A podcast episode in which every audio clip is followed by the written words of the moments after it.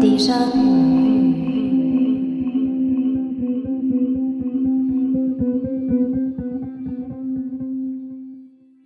Ja, hallo und herzlich willkommen zurück bei einer neuen Ausgabe des Déjà-vu Geschichte Podcast. Mein Name ist Ralf und ja, hier auf diesem Podcast, da erzähle ich alle zwei Wochen aus der Geschichte. Ich erzähle lustige, spannende, unterhaltsame und hoffentlich auch lehrreiche Episoden aus der Vergangenheit, immer mit der nötigen Portion Augenzwinkern und mit einem Blick auf das Hier und Jetzt. Heute allerdings habe ich eine etwas außergewöhnliche Episode für dich geplant. Und zwar gibt es eine Lesung aus meinem neuen Buch Endstation Brexit. Ich habe dafür letzte Woche ein Facebook Live Video gemacht und habe dort ja aus dem Buch erzählt und dann auch aus dem Buch teilweise eben gelesen und habe das dann nebenbei nochmal halbwegs anständig mit dem Mikro mit aufgenommen, um das dir auch in dieser Episode des Podcasts nochmal zur Verfügung zu stellen. Diese Lesung soll dir auch die Möglichkeit geben, einfach mal zu sehen, was ich da so produziert habe, ob das denn überhaupt interessant für dich ist und ja, ob das Buch dann vielleicht auch für dich etwas sein könnte. Ich habe es schon gesagt, es war eine Live-Lesung. Ich habe versucht, mein Mikro möglichst gut zu platzieren, aber halt so, dass es auf der Kamera nicht zu sehen ist. Dementsprechend ist die Qualität wahrscheinlich ein bisschen schlechter als sonst. Entschuldigung dafür. Und man hört auch im Hintergrund immer wieder mal so ein paar Geräusche, weil ich meine Freundin parallel zum Kochen verdammt habe, während ich das am Abend aufgenommen habe. Weil bei so einem Facebook Live, da muss man sich natürlich ja auch nach den Verfügbarkeiten der Leute richten und das muss ich dann am Abend aufnehmen. Aber ich hoffe trotzdem, dass alles in allem die Qualität auch ganz passabel ist. Ja, und ich wünsche dir ganz viel Spaß bei dieser Episode des Déjà-vu Geschichte Podcasts. Starten wir rein.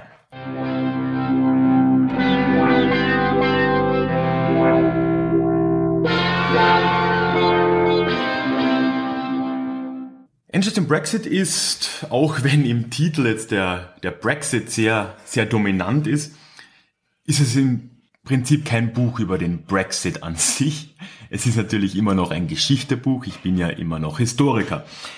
Was ich mit dem Buch stattdessen mache, ich, ich nehme den Brexit als Ausgangspunkt, als ja, Aufhänger, wenn man so mag. Und von dort aus arbeite ich dann durch 2000 Jahre englisch-europäischer Geschichte. Mal ganz locker. Und ende wieder beim Brexit. Insgesamt sind in dem Buch dann neun Episoden, neun Kapitel, die ich erzähle.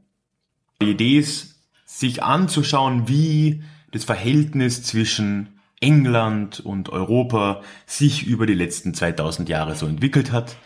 Und ein kleiner Spoiler, es hat sich immer hin und her entwickelt und der Brexit ist dann ja sozusagen die letzte Pendelbewegung weg von Europa. Ich fange am besten an mit einem kurzen Teil aus der Einleitung des Buches, weil ich will gar nicht zu, zu viel über die Idee zum Buch auch erzählen, weil das mache ich in der Einleitung zum, zum, äh, zu Enter zum Brexit ohnehin.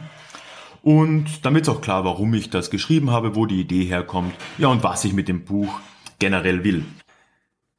84 Prozent für den Verbleib in der Europäischen Union. So ging das Brexit-Votum aus. Der hat doch nicht mehr alle Teetasten im Kabinett, denken Sie sich jetzt sicher. Es weiß doch jeder, wie dieses verfluchte Brexit-Referendum ausgegangen ist. Und zugegeben, Sie haben schon recht. Aber es hätte auch ganz anders kommen können. Und das tat es ja auch. An gewissen Orten zumindest. Beispielsweise am Zeltplatz des Glastonbury Musikfestivals im westenglischen Somerset. Hier wurde noch am Tag der Abstimmung eine Tafel aufgestellt, die ein ganz anderes Ergebnis zeigte. 137 zu 26 Stimmen für das Remain-Lager. Wie ich schon sagte, 84 Prozent. Als ich dann am Morgen dieses 24. Juni selbst aus meinem Zelt in diesem verdreckten Feld in Somerset kletterte und mein Handy rausholte, da brach sofort die Hölle los. You really did it! You voted to leave! entfuhr mir da ein bisschen lauter als beabsichtigt.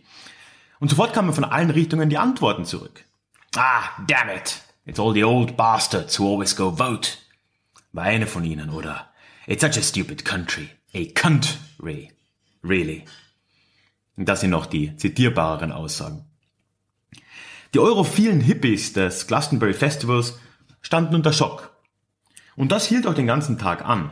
In der Schlange zum Kaffee holen zum Beispiel kam ein älterer Herr auf uns zu und er entschuldigte sich stellvertretend für seine Generation. Unsere Zukunft hätte er verbaut, meinte er. Ist auch erstaunlich. Da erzählen uns die älteren Mitbürger seit Jahrzehnten, wie viel besser es damals früher nicht gewesen sei. Und dann das. In der Welt von Brexit und Präsident Trump kann man sich wirklich auf gar nichts mehr verlassen. Ganz verarbeiten konnte den Ausgang dieses Referendums auf diesem schlammigen Feld in Somerset aber ohnehin niemand. Es wussten doch alle, die EU zu verlassen, das war blanker Selbstmord. So etwas Dummes konnte doch niemanden einfallen. Aber nun, wie sich herausstellte, fanden einige die, diese Idee gar nicht mal so dumm. Die Besucher des alten Hippie-Horts Glastonbury waren wohl doch kein repräsentatives Sample der britischen Bevölkerung. Wer hätte das gedacht? Die enormen Emotionen, die mir an diesem Wochenende von der sonst so entspannten britischen Bevölkerung entgegenschlugen, die verschwanden auch nicht mehr so schnell. Und das Referendum, das ist inzwischen, in der Zwischenzeit ja doch zwei Jahre her. In einer solchen Zeitspanne erleben andere Länder, ich denke da an Italien, locker mal zwei bis drei Premierminister. Die Briten, die fetzen sich währenddessen noch immer wegen ihres alten Brexit.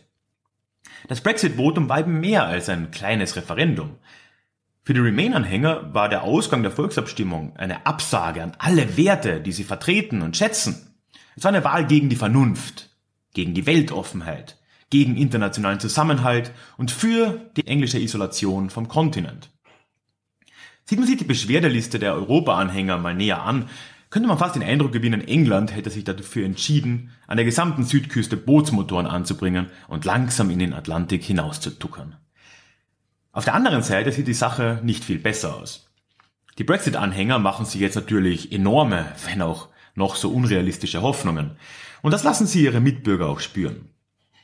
Mit der Trennung von der Europäischen Union könne Großbritannien, so ihre Auffassung, endlich wieder seine Unabhängigkeit zurückgewinnen, Autorität im eigenen Land wiederherstellen und zu alter Größe zurückkehren.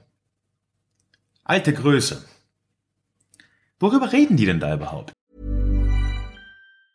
Hey, it's Ryan Reynolds and I'm here with Keith, co-star of my upcoming film If, only in theaters May 17th. Do you want to tell people the big news? All right, I'll do it. Sign up now and you'll get unlimited for $15 a month in six months of Paramount Plus Essential Plan on us. Mintmobile.com slash switch. Upfront payment of $45 equivalent to $15 per month. Unlimited over 40 gigabytes per month. Face lower speeds. Videos at 480p. Active Mint customers by 531.24 get six months of Paramount Plus Essential Plan. Auto renews after six months. Offer ends May 31st, 2024. Separate Paramount Plus registration required. Terms and conditions apply if rated PG. Was ist denn diese gute alte Zeit? Die sich Brexiteers offensichtlich zurückwünschen. Nun, das scheinen sie selbst nicht so genau zu wissen. Das Remain-Lager weiß das ebenso wenig und so wirft man sich halt weiter munter alles Mögliche an den Kopf, bis einer nachgibt. Wahrscheinlich nicht der Klügere. Dabei könnten sie sich das alles sparen. Wenn man sich diese gute alte Zeit nämlich mal genauer ansieht, dann wird schnell klar, England und Europa haben sich seit Jahrhunderten immer wieder aufeinander zubewegt, nur um sich sofort wieder auseinander zu bewegen. So ungewöhnlich ist der Brexit da gar nicht. So im zweiten Teil der, der Einleitung gehe ich dann darauf ein, was ich glaube, was so ein Geschichtebuch über England, über den Brexit denn überhaupt bewirken kann und ob wir in der Lage sind, aus der Geschichte zu lernen. Wir müssen aus der Geschichte lernen, sagt man seit Jahrhunderten. Bislang ohne Erfolg. Geschichte wiederholt sich. Bei dieser Aussage überkommt gestandener Historiker der Brechreiz. Natürlich wiederholt sich Geschichte nicht. Wie sollte sie dann auch? Jede Zeit hat ihre eigenen Rahmenbedingungen und Probleme. Man kann die Gegenwart nicht mit der Vergangenheit gleichsetzen und überhaupt schon mal nicht versuchen, die Zukunft mit der Vergangenheit vorauszusagen. So funktioniert die Welt einfach nicht. Es würde auch niemand auf die Idee kommen, seine heutigen Alltagsprobleme mit den Methoden des 18. Jahrhunderts zu lösen. Aber wagen Sie doch mal den Selbstversuch. Gehen Sie bei nächster Gelegenheit doch mit einem Bajonett in die Bankfiliale Ihres Vertrauens, um Ihren Kreditrahmen zu besprechen. Wahrscheinlich wird das eher weniger hilfreich sein. Auch wenn die Mehr der sich wiederholenden Geschichte also Blödsinn ist, kennt doch jeder von uns diesen Gedanken. Dieses, das kommt uns doch irgendwie bekannt vor Gefühl. Fast täglich passiert in der Welt etwas, das in uns so ein Déjà-vu auslöst. Ob es nun Finanzkrisen sind, Migrationsströme, ja, oder eben der Brexit. Es lohnt sich daher schon, solche Ähnlichkeiten und Zusammenhänge auch mal näher anzuschauen. Auch wenn wir unseren Bankberater damit wahrscheinlich weniger beeindrucken als mit dem rostigen Bajonett. Doch auch klar, da gleich die schlechte Nachricht vorweg. Die Geschichte hat uns leider gelehrt, dass wir unfähig sind, aus ihr zu lernen. Wir wissen fast alles über die Weltwirtschaftskrise von 1929 und trotzdem hatten wir in den letzten 20 Jahren gleich zwei ganz ähnliche Finanzkrisen. Griechenland war in den vergangenen 200 Jahren regelmäßig alle paar Jahrzehnte bankrott. Ein wirksames Mittel dagegen wurde offensichtlich bis heute nicht gefunden. Populistische Politiker mit unglaubwürdigen Versprechungen wurden im 20. Jahrhundert von Europa bis Lateinamerika mit überwältigenden Mehrheiten gewählt und überall scheiterten sie spektakulär. Trotzdem ist Donald Trump Präsident der Vereinigten Staaten und Boris Johnson war bis vor ganz kurzem britischer Außenminister. Es scheint, die Menschheit wurde in den letzten paar hundert Jahren keinen Deut klüger. Eher ist sie noch mehr verblödet. Aber nicht alles ist schlecht. Für liberal denkende Menschen mögen Brexit oder die Präsidentschaft Donald Trumps zwar ein Desaster sein, zumindest ist es aber schön zu sehen, dass es ähnliche Katastrophen auch früher schon gegeben hat. Und wir leben immer noch. Wenn man sich die Geschichte genau anschaut, hat sich sogar einiges verbessert. Zugegeben, wir müssen uns heute mit allerlei dummen politischen Ereignissen herumschlagen. Die Jugend sieht die Welt überhaupt nur noch durch ihre Smartphone-Bildschirme, die Autokonzerne belügen uns und ohnehin geht alles den Bach runter. Ich weiß schon, ich weiß schon. Aber zur Erinnerung. Noch 1929 warf eine Weltwirtschaftskrise die westliche Welt über Nacht um Jahrzehnte zurück und führte in Europa zu politischem Extremismus ganz neuen Ausmaßes. Das tun Krisen zwar auch heute noch, ganz für einen neuen Hitler scheint es aber doch nicht zu reichen. Ging Griechenland im 19. Jahrhundert pleite, bedeutete das für viele Griechen Hungersnot und Tod. Heute wandern sie nach Irland aus und arbeiten in einem Pub. Wurden populistische Politiker vor 80 Jahren gewählt, bedeutete das KZ Heute heißt das dumme Tweets und noch dümmere Forderungen nach Solarmauern oder sowas. Ja, ich vereinfache hier und nein, ich verstehe Donald Trumps Gedankengänge auch nicht.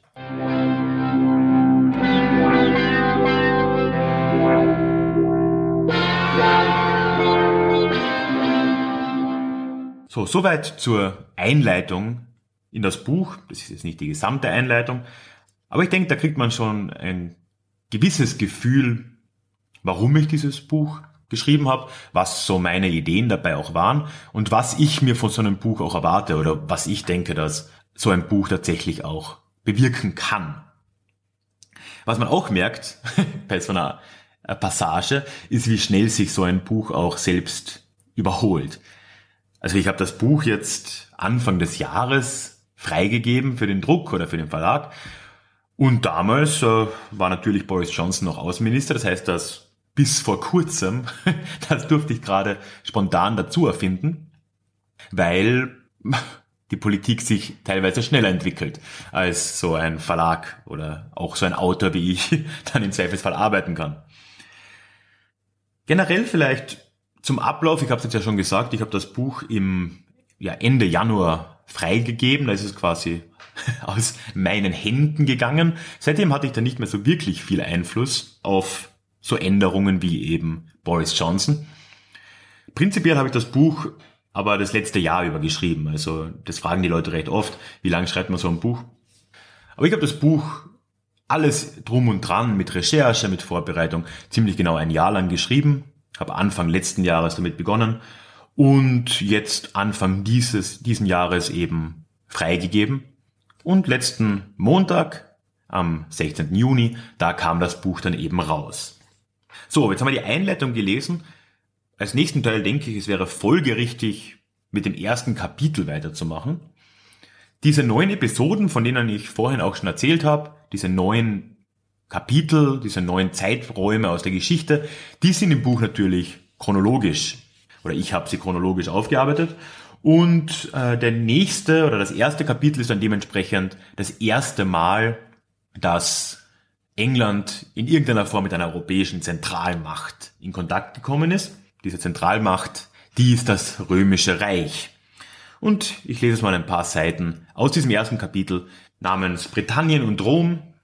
Aufstände gegen europäische Zentralgewalt haben in England eben Tradition.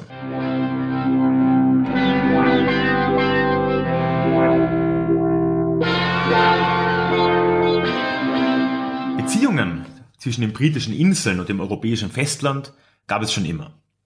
Seit das heutige Großbritannien um 7000 vor Christus vom Festland abgetrennt wurde, auch gar nicht so lange her, gab es zu jeder Zeit mehr oder weniger rege Kontakte. Gerade die ab dem 5. Jahrhundert vor Christus vorherrschenden Kelten und ihre unendlich vielen Stämme, deren Namen man sich jetzt wirklich nicht merken muss, die verblieben mit ihren Verwandten auf dem Festland immer in Verbindung. Eine Einheit bildeten die vielen Keltenstämme Europas aber nicht. Die Unterschiede zwischen den Gruppen im Alpenraum, im französischen Gallien oder eben in Britannien waren nicht unerheblich. Während die heutigen Briten sich über die Franzosen lustig machen, weil die so, sich so eigenartig anziehen und komisch riechenden Käse essen und auch noch so lustig reden, dürften die Inselkelten vor 2000 Jahren ganz ähnliche Vorbehalte gegen die Gallier gehabt haben. Zu schade, dass wir keine schriftlichen Spuren davon haben, sonst könnten wir uns heute an wunderbar englisch trockenen Gallierwitzen erfreuen. Kontakte zwischen den Inselkelten und ihren Cousins am Kontinent waren auch der Grund für das erste Zusammentreffen Britanniens mit einer echten europäischen Großmacht. Mit Rom. In Zeiten Julius Caesars versuchte das römische Imperium ja, wie jedem Asterix-Leser bekannt sein sollte, Gallien einzunehmen und die dortigen Kelten zu unterwerfen. Und das gelang ihnen auch um einiges besser, als die Asterix-Serie uns weismachen möchte. Oder was glauben Sie, warum die heutigen Franzosen so ein eigenartiges Ganovenlatein reden? Wahrscheinlich nicht, weil sie die Römer so erfolgreich zurückgeschlagen und ihre keltischen Wurzeln verteidigt hätten. Und der Zaubertrank der Gallier war in Wahrheit wohl auch eher der Rotwein, der weniger für Superkräfte als für gute Laune sorgte. Derselbe Julius Caesar, der da in Gallien sein Unwesen trieb, griff etwas später auch Britannien an. Auch das könnte aus den Asterix-Comics ja bekannt sein. Das war im Jahr 55 vor Christus. Und damit beginnt die große, konfliktbeladene Geschichte zwischen der britischen Insel und dem europäischen Kontinent die bis heute nicht enden will. Anlass für den ersten Angriff Roms auf die Insel war die Tatsache, dass die Briten ihre gallischen Verwandten auf der anderen Seite des Ärmelkanals in deren Verteidigungskampf unterstützten. Julius Caesar wollte die britischen Hilfslieferungen gegen die aufsässigen Gallier natürlich schnellstmöglich unterbinden. Darüber hinaus stellte das aber auch eine gute Ausrede dar, Britannien dann gleich auch einzunehmen. Denn im alten Rom war man als Feldherr nichts, wenn man nicht in irgendeiner Form das Imperium vergrößerte. Mehr ist immer besser. Und ist man als erfolgreicher Feldherr erstmal bekannt, dann kann das auch ganz schnell den Wechsel in die Politik bedeuten. Wie er gerade Julius Caesar beweisen sollte. Es lohnte sich für einen Militärführer wie ihn also, auf abenteuerliche Eroberungsfeldzüge zu gehen und da auch gerne mal etwas weiter auszugreifen. Der Angriff auf Britannien stellte sich im Jahr 55 vor Christus aber trotzdem als eine große Enttäuschung heraus. Nachdem Caesar mit seiner Flotte über den Kanal getuckert war, konnte er nach längerer Suche zwar ein Feldlager an der Küste errichten, musste sich aber aufgrund von Gegenangriffen gleich wieder zurückziehen. Es stellte sich überraschenderweise heraus, dass ein Lager in einer von Klippen und Hügeln umgebenen und von Feinden besetzten Bucht nicht unbedingt der beste Weg war, eine Übernahme der Insel vorzubereiten. Die britischen Stämme der Region mussten die Römer nicht mal in der Schlacht stellen. Sie platzierten sich einfach auf den Klippen und bewarfen die glorreichen Soldaten Roms mit Steinen. So viel zum Militärgenie Julius Caesar. Für ihn selbst war die Exkursion dennoch ein großer Sieg, das muss man nicht sonderlich erwähnen. Und weil das von Caesar selbst verfasste Buch über die Invasion auf Britannien lange Zeit die einzige Quelle darstellte, die Historiker hatten, wird dieser Einschätzung Caesars auch lange zugestimmt. Der Angriff war ein Erfolg. In der späteren englischen Geschichtsschreibung wiederum Da wurde die geografische Begebenheit der Klippen, diese Klippen von Dover, die White Cliffs of Dover, noch reichlich übertrieben. Die stellen ja sowas wie die Grundlage der englischen Sonderwegsgeschichte dar. Und die Story geht ungefähr so. Wegen der Klippen und dem Wasser und so weiter ist die britische Insel nur selten eingenommen worden. Deshalb konnten sich in England die eigenen Traditionen stärker erhalten als anderswo und das macht England letzten Endes zu einem besseren Land als andere. Das hätte der besorgte UKIP-wählende Bürger wahrscheinlich gerne. Wahr ist es deswegen aber noch lange nicht. Cäsar selbst bewies doch bereits, dass diese Klippen von Dover gar nicht mal so allmächtig waren. Nach der erfolglosen ersten Überfahrt versuchte er es im Jahr darauf ja gleich nochmal. Und diesmal hatte er seine Lektion gelernt. Er nahm um einiges mehr Truppen mit und suchte sich besser geeignete Lagerplätze als beim ersten Mal aus. Und siehe da, nun konnte er gleich einige Siege gegen die Briten erringen. Er blieb aber trotzdem nicht längerfristig. Stattdessen sah er diesen zweiten Feldzug wohl als Rache und als Abschreckung, um die keltischen Stämme davon abzubringen, ihre gallischen Verwandten weiter mit Nachschub zu versorgen. Caesar konnte das Imperium letzten Endes also doch nicht um Britannien erweitern. Aber was sollen wir von einem Feldherrn auch erwarten, der es nicht mal schafft, ein kleines Dorf voll maßlos betrunkener Guerillakrieger zu befrieden? Napoleon hielt Caesar dafür noch 1800 Jahre später für einen Versager ersten Ranges. Andererseits war es nicht Caesar, der einsam auf einer Insel im Südatlantik an einem Magenkrebs starb. Die tatsächliche Eroberung Britanniens durch Rom ließ noch einige Jahre auf sich warten. Bis zu einem Zeitpunkt, an dem Gallien, Zaubertrank hin oder her, endgültig befriedet war. befriedet. Das ist ein wunderbares Wort für feindliche Unterdrückung. Britannien konnte sich damit jedenfalls eine fast hundertjährige Galgenfrist erkaufen. Dazwischen hatte Rom es zwar immer wieder mal versucht, scheiterte aber stets bereits an der französischen Küste. In einer besonders absurden Episode versagten die Soldaten Kaiser Caligula einmal das Gefolge, als dieser sie zwingen wollte, den Ärmelkanal zu überqueren. Frustriert ließ er sie daraufhin Muscheln sammeln. Ja, weil Muscheln, die sind ja der Schatz des Meeres. Und damit war das Meer selbst quasi besiegt. Erstaunlich, aus was die Römer alles einen Sieg machen konnten. Erst im Jahr 43 nach Christus raffte sich das römische Reich ein weiteres Mal dazu auf, einen Angriff auf die widerspenstige britische Insel zu wagen. Dieses Mal meinten sie es aber todernst. Und sie kannten sich inzwischen auch mit den Gegebenheiten vor Ort um einiges besser aus als noch unter Caesar. Als Vorwand für die Invasion wählten die Römer eine einfache Strategie. Sie antworteten auf die Beschwerden eines britischen Fürsten in Südengland, eines gewissen Verica vom Stamm der Atrebaten. Dieser Verica, der war den Römern schon länger freundlich gesinnt, was seinen Nachbarn nicht ganz gefallen haben dürfte.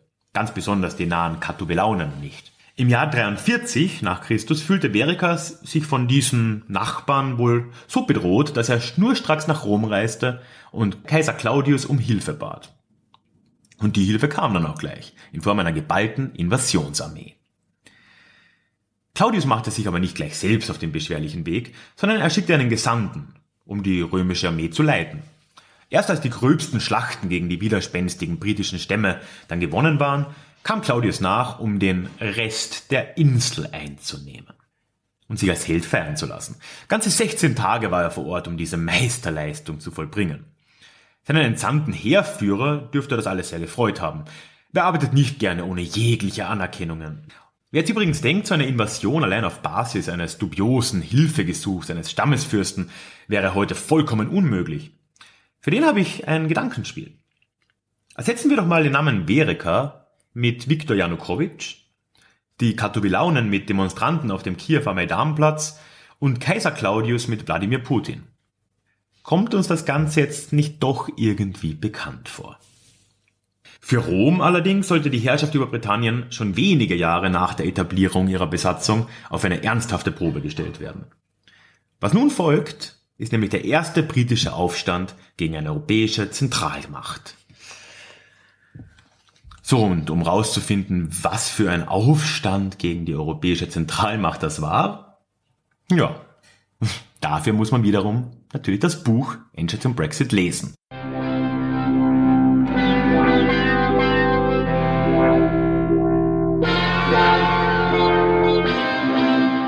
Ich mache jetzt einen relativ großen Sprung von der Frühzeit, von, von Rom und ja, diesem ersten Zusammentreffen mit einer europäischen Großmacht und England oder Britannien vielmehr. Ja, einen ziemlich großen Sprung. Ich gehe direkt zum großen Star der englischen Geschichte, zu Heinrich dem Achten, Henry VIII. Und ich möchte ein bisschen was aus der Frühzeit dieses, dieses Königs, der, ja, der England, der wirklich grundlegend verändert hat, erzählen. Der Teil des Kapitels nennt sich Der Apfel fällt manchmal weit vom Stamm, ist fett und stinkt. Heinrich VII. und seine Frau Elisabeth verbuchten schnell den einzigen Erfolg, der für ein königliches Ehepaar wirklich zählt. Sie zeugten einen männlichen Erben. Es gab zwar einige frühe Tote unter den Kindern des Paares, mit Prinz Arthur und seinem jüngeren Bruder Heinrich waren da aber am Ende zwei potenzielle Thronfolger in den Startlöchern. Unglücklich für das Erbe der frisch gebackenen Tudor-Dynastie, die Zukunft Englands und eigentlich die ganze Welt, ist der junge Prinz Arthur im Teenageralter aber schon verstorben, nachdem er in einer vielversprechenden Zeremonie mit Katharina von Aragon, der Erbin Spaniens, vermählt worden war. Nachfolger wurde sein kleiner Bruder, der als Heinrich VIII. mit zweifelhafter Prominenz in die Geschichte einging. Er ist, wie gesagt, der große Star der englischen Geschichte, wenn auch nicht aus allzu erbaulichen Gründen. Da ist es natürlich schwer, ihn sich von einer anderen Perspektive aus vorzustellen. Zu präsent ist das Gemälde von ihm als älterer Herr, aufgedunsen vom Essen und Alkohol, zerfressen von Gier und Wollust. Als er 1509 das Erbe seines Vaters antrat, da war der junge Heinrich aber, wie auch sein älterer Bruder vor ihm, ein vielversprechender Sprössling, Kaum 18 Jahre alt war er muskulös gebaut, athletisch und gut aussehend. Obendrein übernahm er ein ausgezeichnet geführtes Königreich mit gesunden Finanzen und starken Allianzen mit den Nachbarstaaten. Da kann doch eigentlich gar nicht viel schiefgehen, würde man sich denken. Ja, das würde man wohl. I'm Sandra, and I'm just the professional your small business was looking for. But you didn't hire me because you didn't use LinkedIn jobs. LinkedIn has professionals you can't find anywhere else, including those who aren't actively looking for a new job but might be open to the perfect role, like me. In a given month, over 70% of LinkedIn users don't visit other leading job sites. So if you're not looking on LinkedIn, you'll miss out on great candidates like Sandra. Start hiring professionals like a professional. Post your free job on linkedin.com/people today. In der ersten Phase von Heinrichs Herrschaft ging zunächst auch nicht sonderlich viel schief. Im Gegenteil, er war sogar ziemlich erfolgreich. Eine seiner ersten Handlungen war es dabei zu heiraten. Das war nur vernünftig.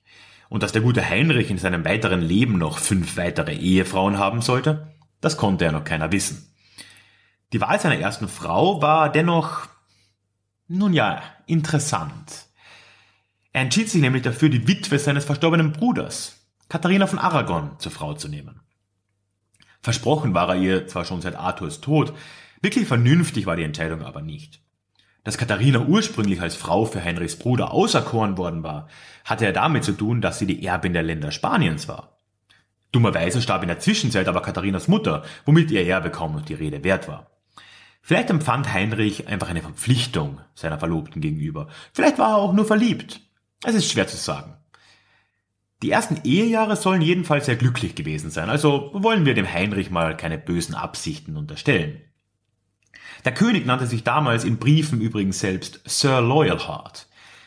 Und das klingt in so einem Maße lächerlich, dass es ja gerade als Beweis für eine schmachtende, kopflose Liebe gelten muss. Schlecht lief es in der frühen Ehe auch sonst nicht. Schon nach zwei Jahren brachte Katharina einen männlichen Erben zur Welt, der allerdings im Säuglingsalter starb. Ja, und wie sich herausstellte, war dieser Erfolg gar nicht mal so leicht zu wiederholen. Der zunehmend verzweifelte Versuch, einen Erben zu zeugen, sollte Heinrich in den Folgejahren noch in den sprichwörtlichen Wahnsinn treiben. So weit war es aber noch lange nicht. In den 1510er Jahren war Heinrich immer noch der gut aussehende junge König in, so sah es zumindest aus, einer glücklichen Ehe. Und er wollte sich beweisen. Dazu bietet sich natürlich nichts mehr an als eine kleine Militäraktion. Heinrich wählte sich dazu den klassischen Feind Englands aus. Frankreich. Die olle Allianz seines Vaters, die musste er doch nicht einhalten, mag er sich gedacht haben.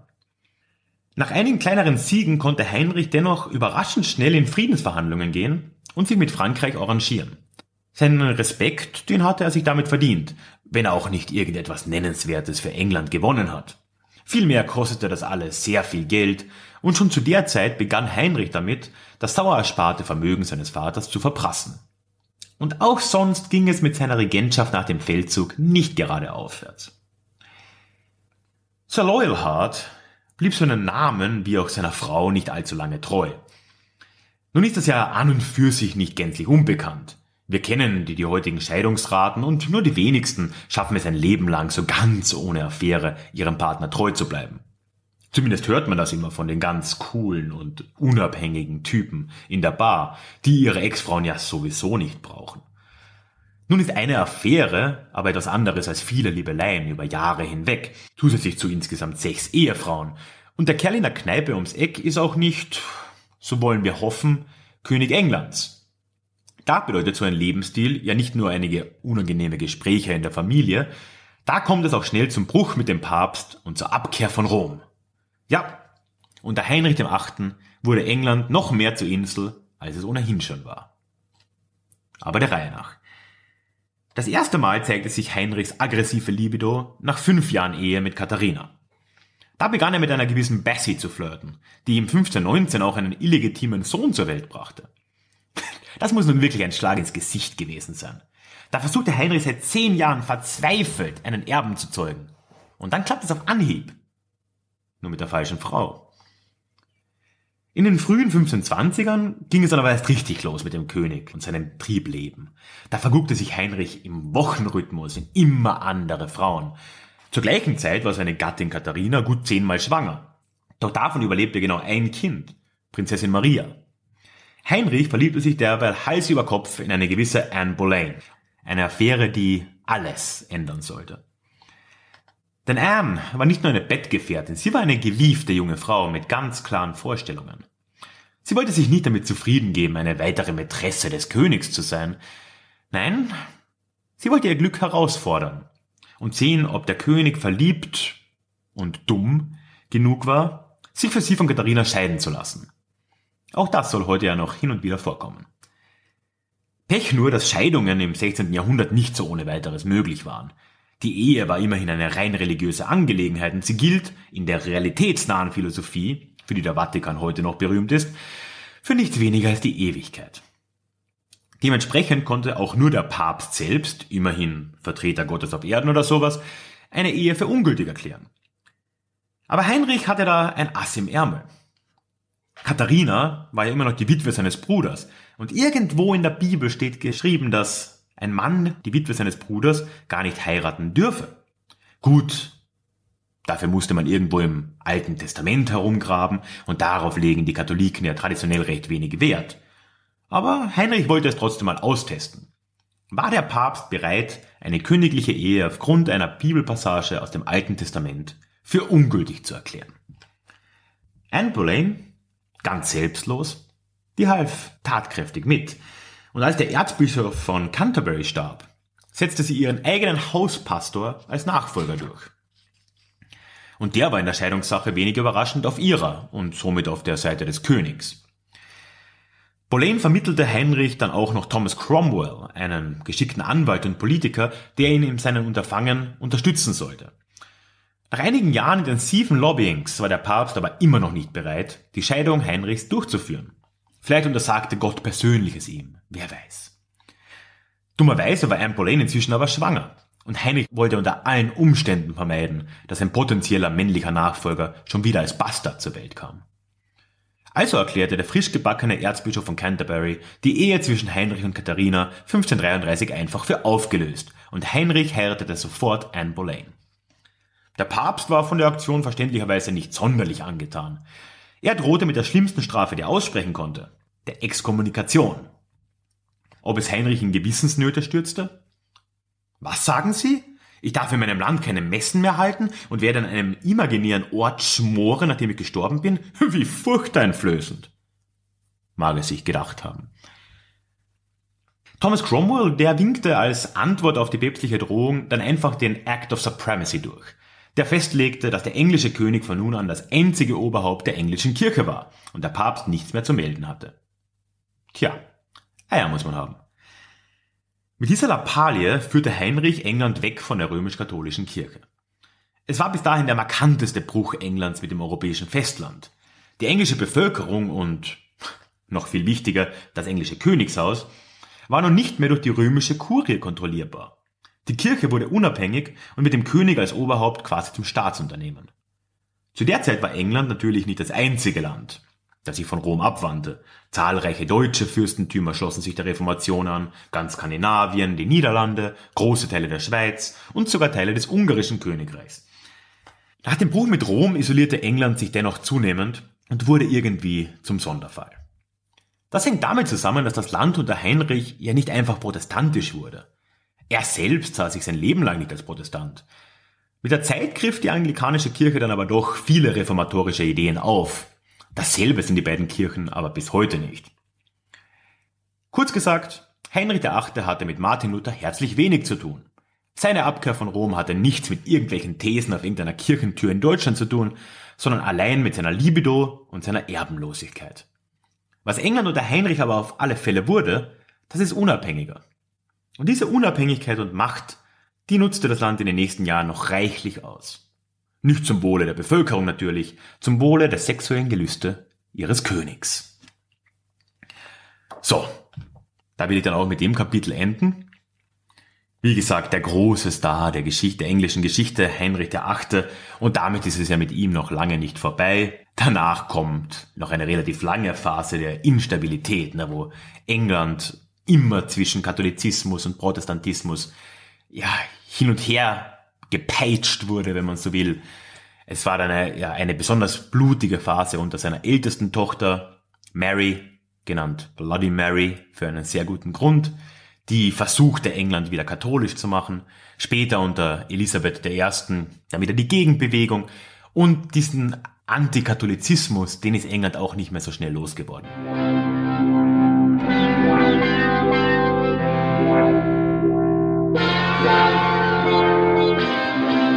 Jetzt noch einen weiteren gigantischen Sprung machen.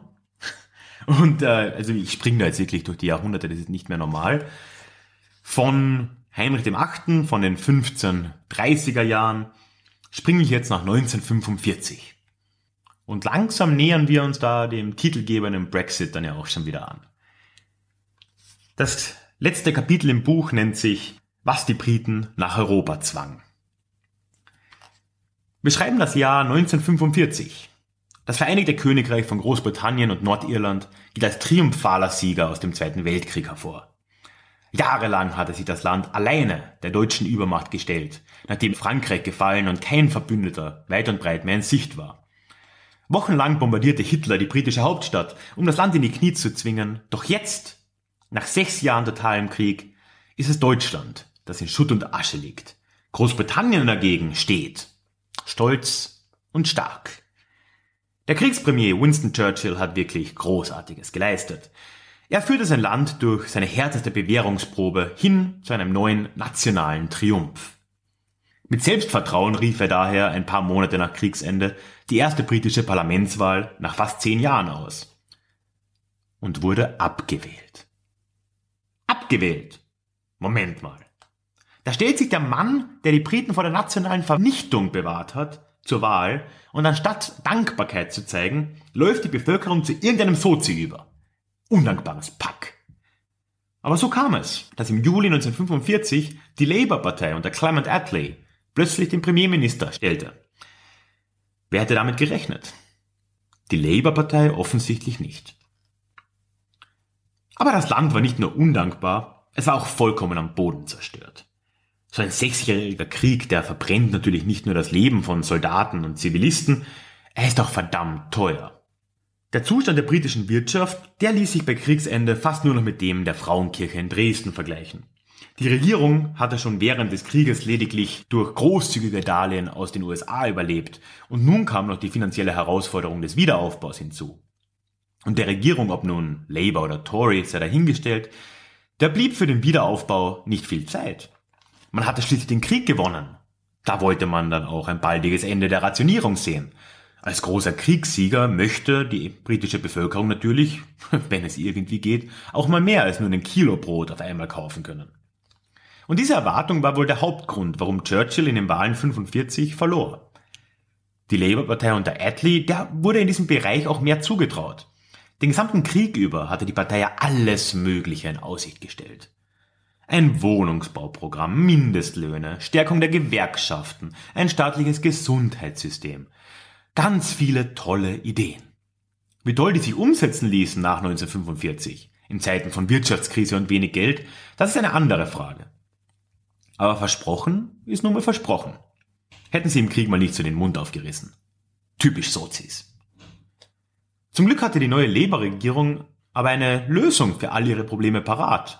Und dazu eine einfache. Man konnte den Wiederaufbau ja ganz schnell und unkompliziert voranbringen und die Rationierung sehr bald beenden, indem man einfach weiterhin Geld von den Amis auslieh und alles auf Pump finanzierte. So fing die Nachkriegszeit in Großbritannien gleich vielversprechend an. Die Regierung häufte weiter Schulden auf und der groß angelegte Marshallplan, der das Land in noch weitere Abhängigkeit stürzen sollte, der war auch schon am Horizont zu erkennen. Aber auf der Insel brauchte natürlich niemand wirklich Angst zu haben, von der eigenen Ex-Kolonie abhängig zu werden. Das war für Großbritannien keine reale Gefahr. Die Briten waren noch die Weltmacht Nummer eins. Sie waren ein Empire, das ein Viertel der Welt umspann. Oder nicht? Was den Briten damals jemand hätte sagen sollen, war, dass die Sache mit dem Empire auch nicht mehr so recht lief. Die Zeiten hatten sich geändert. Es war nicht mehr so einfach wie im 19. Jahrhundert, diese Besitztümer zusammenzuhalten. An allen Ecken des Imperiums häuften sich seit Jahrzehnten die Probleme. Und nun am Ende des Weltkriegs, da kochten die alten Schreddereien allerorts wieder hoch. Insbesondere Indien war ja seit langem auf Konfrontationskurs mit seiner Kolonialmacht. Schon 1930 war ein gewisser Mahatma Gandhi mit breiter Unterstützung aus dem Volk quer durch Indien gezogen, um gegen das britische Salzmonopol zu demonstrieren. Dabei ging es natürlich um mehr als nur Salz. Es ging letzten Endes darum, Unterstützung für die Unabhängigkeit Indiens zu sammeln, was auch wunderbar funktionierte. Nach 1945 war der Wunsch auf indische Unabhängigkeit auch in London nicht mehr zu ignorieren. Anderswo im Empire lief die Sache für die Briten nicht viel besser. Australien und Neuseeland hatten ja schon seit dem Ersten Weltkrieg die Nase voll, nachdem sie zum massenhaften Sterben in die Hölle von Gallipoli geschickt worden waren. Verübeln konnte man ihnen das nicht. Aber wenigstens gingen die beiden und auch andere Kolonien, wie Kanada, den höflichen Weg. Diese sogenannten Dominions, übrigens eine nette Umschreibung für die weißen Kolonien Großbritanniens, denen bot London die Unabhängigkeit im Rahmen des Commonwealth schon in den 1930er Jahren an. Sie blieben danach noch für längere Zeit offiziell beim Empire, ignorierten dieses Faktum aber zunehmend und regierten sich irgendwann einfach selbst. Heute geht die Loyalität Australiens, Neuseelands oder Kanadas dem Mutterstaat Großbritannien gegenüber nicht viel über die Anerkennung der Queen als Staatsoberhaupt hinaus.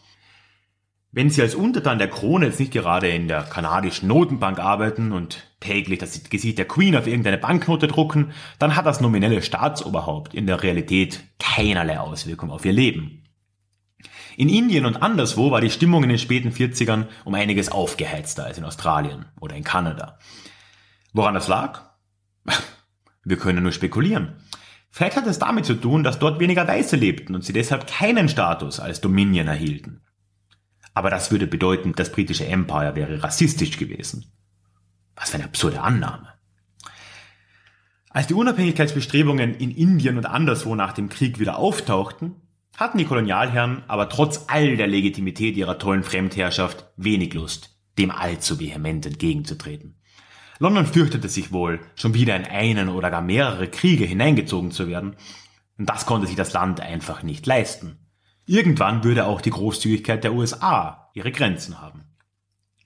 So wurde Indien 1947 freiwillig in die Unabhängigkeit entlassen, natürlich nicht ohne vorher einen kleinen Gruß aus London zu schicken und Pakistan von diesem neuen Indien abzuspalten. Nur zum Spaß ließ man zwischen den beiden neuen Staaten dann das Kaschmirgebiet liegen, sodass die in Zukunft um ein paar verschneite Gipfel streiten konnten. Zu guter Letzt hielt man es für eine lustige Idee, das heutige Bangladesch als Teil Pakistans mit von Indien abzutrennen. Die beiden Landesteile waren ja auch nur knapp 2000 Kilometer voneinander entfernt und dazwischen befindet sich nur die höchste Bergkette der Welt. Warum also nicht? Lasst uns mal schauen, was sie daraus machen. Diese ulkigen Pakistanis. Gleich im Jahr darauf, 1948, leistete sich Großbritannien den nächsten Geniestreich und beendete sein Mandat über Palästina. Seit Ende des Ersten Weltkriegs waren die Briten dort als Verwaltungsmacht tätig, was aber natürlich kein Kolonialstatus war. Die offizielle Begründung für die Anwesenheit Großbritanniens und auch Frankreichs war, dass die dort lebenden Gesellschaften auf ihre Unabhängigkeit vorbereitet werden sollten. Und da unterstelle nochmal einer den Europäern falsche Motive. Großbritannien hatte sich in dieser Rolle schon früh selbst ins Knie geschossen. Noch während des Ersten Weltkriegs versprach die Führung in London die Errichtung eines jüdischen Staats in Palästina. Gleichzeitig erzählten sie den Arabern dasselbe. Also, sie versprachen einen arabischen Staat, keinen jüdischen. Das wäre wohl weniger gut angekommen. Juden aus aller Welt verließen sich in der Folgezeit auf die britische Unterstützung und zogen in Scharen nach Palästina. Sie hatten in der Zeit auch reichlich gute Gründe, aus Europa zu fliehen. Ende der 1940er Jahre lebten in Palästina eine ganz stattliche Zahl jüdischer Siedler. Einige seit ein paar Jahrzehnten, viele seit dem Zweiten Weltkrieg und dem Holocaust. Die in Palästina ansässigen Araber waren darüber weniger erfreut. Großbritannien hatte aber trotzdem offensichtlich keine Lust, sich um dieses Problem auch noch zu kümmern, und zusammen mit der neu gegründeten UNO überlegte sich London nach dem Krieg, wie man das Dilemma denn lösen konnte und sie entwickelten die legendär dämliche Zwei-Staaten-Lösung. Schauen Sie sich die geplanten Staatsgrenzen zwischen Palästina und Israel mal auf einer Karte an und Sie werden schnell verstehen, warum der Plan nie funktionierte. Es scheint, als hätten die Leute von den absurden Grenzziehungen in Afrika nichts gelernt. Nach Indien und Pakistan haben wir somit schon die zweite ehemals von Großbritannien regierte Weltregion, von der wir so bald sicher nichts mehr hören werden. Kaum drei Jahre nach Ende des Weltkriegs hatte das britische Empire also all seine Probleme bravourös gemeistert und der halben Welt den Frieden gebracht. Naja, wenn Sie das jetzt glauben, schalten Sie vielleicht doch mal wieder die Tagesschau ein. Der Zerfall des britischen Empires endete 1948 noch lange nicht. Zeitgleich mit Israel, da verabschiedeten sich auch Burma und Ceylon, die heutigen Myanmar und Sri Lanka, aus dem britischen Einflussgebiet. Mit den Jahren sprach sich dann aber überall in der Welt herum, dass die Briten keine wirkliche Lust mehr hatten, ihr Weltreich zu verteidigen. Oder zumindest konnten sie es nicht mehr. Spulen wir nun 15, 20 Jahre weiter und wir finden ein Großbritannien vor, das so gut wie keine Kolonie mehr übrig hat. Von einem Viertel der Welt zu einer kleinen Insel im Nordwesten Europas in nur zwei Jahrzehnten. Auch keine schlechte Leistung. Für Großbritannien war aber auch das kein großes Problem. Das Land mochte vielleicht keine große Kolonialmacht mehr sein, aber Kolonien waren doch ohnehin sowas von out. Selbst ohne diese nervigen Anhängsel war Großbritannien eine Weltmacht erster Güte. Jetzt sogar noch mehr. Die USA und die Sowjetunion waren höchstens vorübergehende Erscheinungen. Die wahre Weltmacht, die war und blieb in London. Nur schien das den Briten in den Jahren des beginnenden Kalten Krieges niemand so recht zu glauben. Also war es an der Zeit, die eigene Macht mal wieder unter Beweis zu stellen. Ja, und wie sie diese Macht unter Beweis stellten, ist dann bekanntlich unter anderem die Suez-Krise, mit der es dann in diesem letzten Kapitel auch weitergeht. Ja, und dann arbeite ich mich dann so über die Suez-Krise, Thatcher, den Beitritt zur Europäischen Gemeinschaft davor, den Falklandkrieg langsam, aber sicher Richtung David Cameron voran der ja dann den, den Ausschlag für dieses Buch überhaupt erstmal gegeben hat. Und nicht ganz ohne Grund ist Enter zum Brexit auch David Cameron gewidmet.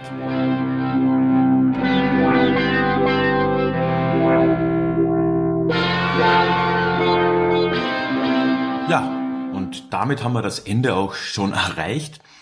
Wie gesagt, ich hoffe, die Qualität der Facebook Live Aufnahme war auch für den Podcast halbwegs akzeptabel. Es hat sich jetzt im Bearbeiten soweit ganz gut angehört.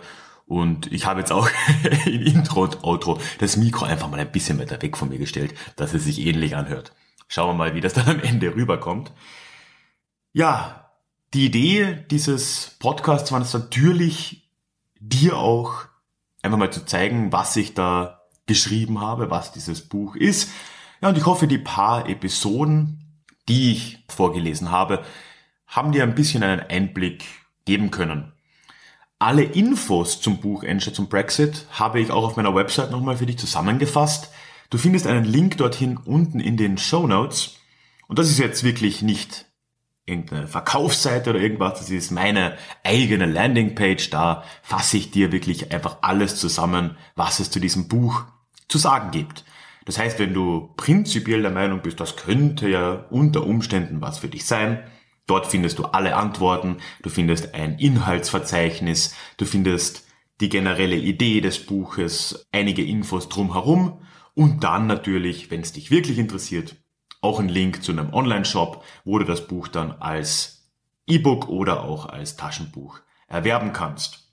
Ich freue mich extrem, wenn du dort vorbeischaust. Bei Fragen zum Buch oder ja, zu allem anderen kannst du dich natürlich wie gehabt auch immer per E-Mail direkt an mich wenden. Ich freue mich da sehr über deine Nachricht, antworte auch garantiert. Und da bin ich für dich erreichbar unter feedback at deja-vue-geschichte deja.de.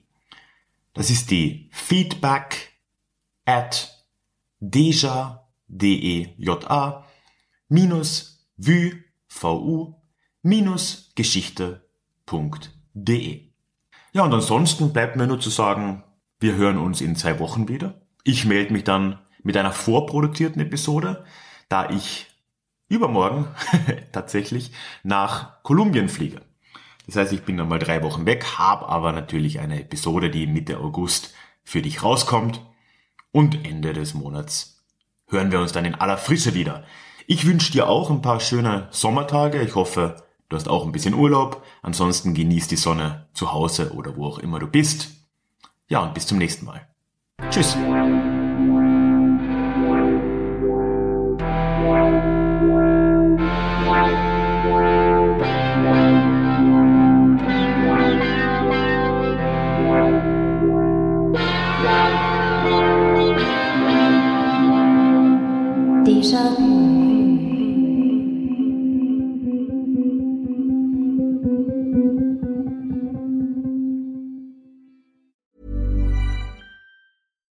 When we're on a budget, we still deserve nice things.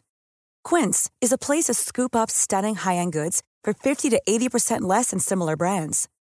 They have buttery soft cashmere sweaters starting at $50, luxurious Italian leather bags, and so much more. Plus, Quince only works with factories that use safe, ethical, and responsible manufacturing.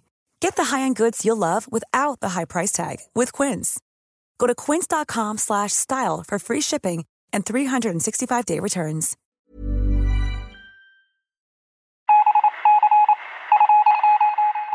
Möchtest du dich noch mehr mit Geschichte beschäftigen? Dann werde doch Teil der Community und hol dir deine persönliche Dosis Geschichte regelmäßig ins Postfach mit dem Déjà-vu Geschichte Newsletter. Dort erwarten dich abwechslungsreiche Geschichte-Häppchen, zweimal im Monat direkt in dein E-Mail-Postfach, Austausch mit mir, ich kann dich erreichen, du kannst mir direkt antworten und ich melde mich auch garantiert wieder zurück. Und als Dankeschön das exklusive Hörbuch Psoffene Geschichte, wie Alkohol die Geschichte prägte. Direkt zum Download nach deiner Anmeldung. Alle weiteren Infos zum Newsletter findest du verlinkt in den Show Notes oder auf ralfgrabuschnick.com slash newsletter. Ich würde mich sehr freuen, dich dort begrüßen zu können.